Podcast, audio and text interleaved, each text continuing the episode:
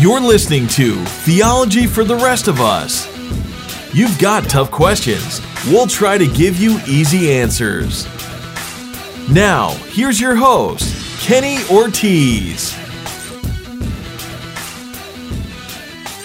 Hello, and welcome back to another episode of Theology for the Rest of Us. I'm your host, Kenny Ortiz, coming at you from beautiful Central Florida. Thank you so much for taking a few minutes out to listen to today's episode. Really important topic we're going to dive into uh, because this question will help kind of lay the foundation for uh, several of the next few episodes and some interviews. Uh, this is episode 89, and I'm going to answer the question What is a charismatic versus a cessationist? Uh, in episode 86, I answered the question What is the baptism of the Holy Spirit? And when does it happen? And in that episode, I mentioned there were two separate camps of people. And so let me kind of just go back into that idea. There is one camp that says that when someone is saved, when someone experiences uh, salvation, that they are both forgiven of their sin, they are invited into the family of God, so salvation takes place, and they are fully baptized in the Holy Spirit. That that all happens at one time.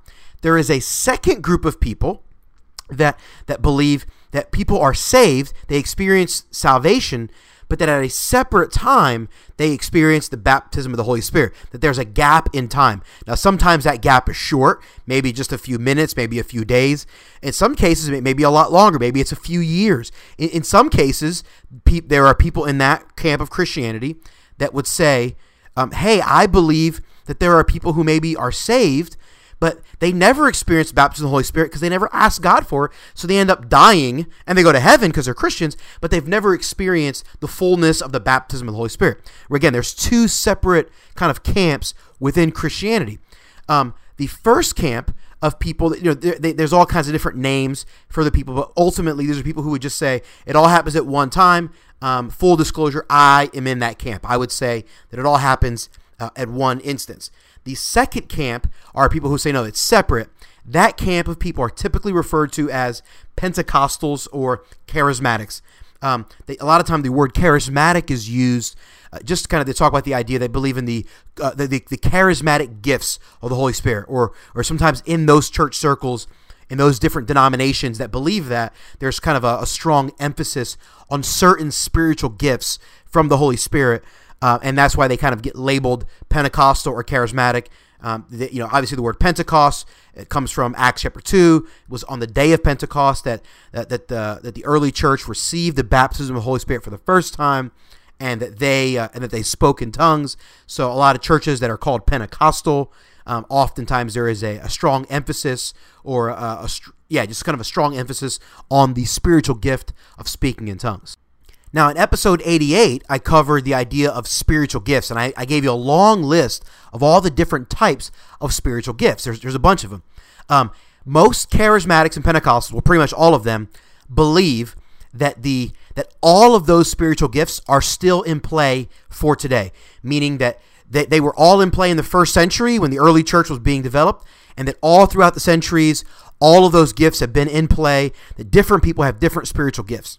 Now, even within charismatic and Pentecostal churches, there's some disagreement as to who gets what gifts or how. There's some division on that. I'll get to that in just a second.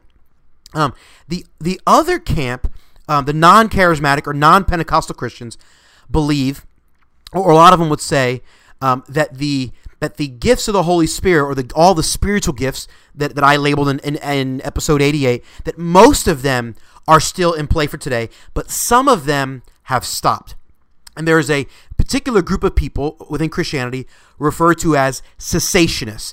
That means they believe that the gifts have ceased or that certain gifts have ceased. Uh, and then again, within cessationist camps, there are some disagreement or some division as to which gifts have ceased, right? So some people say all, uh, you know, that um, all of the spiritual gifts are in place for today except speaking in tongues, um, and the speaking in tongues and healings and miracles and apostleship have ended.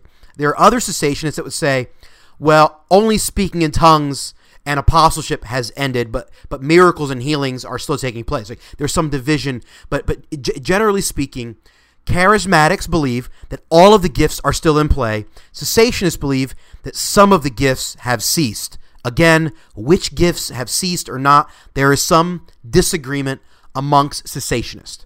There is a third group of Christians. This is the camp that I belong to, that I would say I subscribe to this idea, is, is what has recently been kind of called a continualist. That means that we believe that the Holy Spirit has continued to work today in the exact same way he worked in the first century. Um, so, in that way, we would kind of be similar to charismatics, but we don't believe that the baptism of the Holy Spirit is unique or distinct from salvation. Okay, so I know I just talked a lot and it can be a little confusing, but let me just give you the three camps again very clearly. Charismatics or Pentecostals, uh, sometimes that term is, is used interchangeably. There's slight differences, but we're just kind of going to, for, for the sake of ease, we're going to just kind of call that one large camp. One large segment of Christianity, the Charismatics or the Pentecostals, they would say that when you are saved, you are indwelled with the Holy Spirit, but you are baptized with the Holy Spirit at a later date. Uh, it's distinct. And they would believe that once you are baptized in the Holy Spirit, that all of the spiritual gifts are 100% still in play, that God could potentially give you any one of those spiritual gifts, that none of them have ceased. The cessationist says that salvation and the baptism of the Holy Spirit happen at the same time. They are not unique, they are not distinct. So cessationists disagree with charismatics in this way. And cessationists also say that uh, that some of the gifts of the Spirit have ceased. They are no longer functioning. That God has stopped giving those particular spiritual gifts. Um, and then the third camp, the third view, is the continualist view, and that is that we agree with charismatics that all of the spiritual gifts are in play, but we agree with cessationists in that baptism of the Holy Spirit and salvation happen at the same time. I know that's a little bit confusing, a little hard to follow, but so this is what I'm going to do um, on the podcast, or excuse me, on my website at theologyfortherestofus.com, in the show notes for this episode, I'm going to put up a chart that I created for a theology class that I taught at my church here a few weeks ago.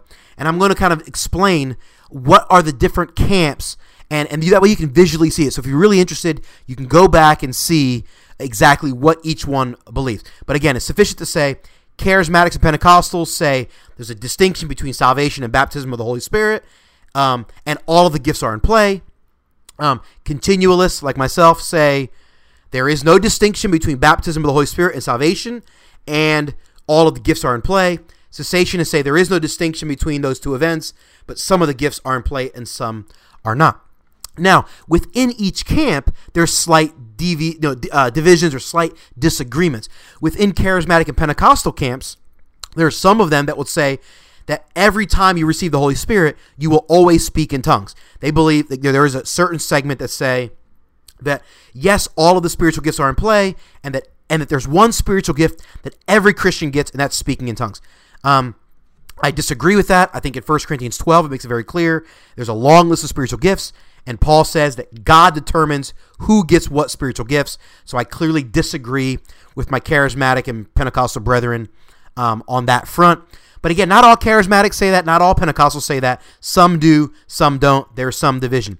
Um, and then amongst cessationists, there's some division and dispute, kind of uh, or disagreement. Just the idea of like some say that all of the gift or that certain gifts have ceased. Some say that only one or two have ceased.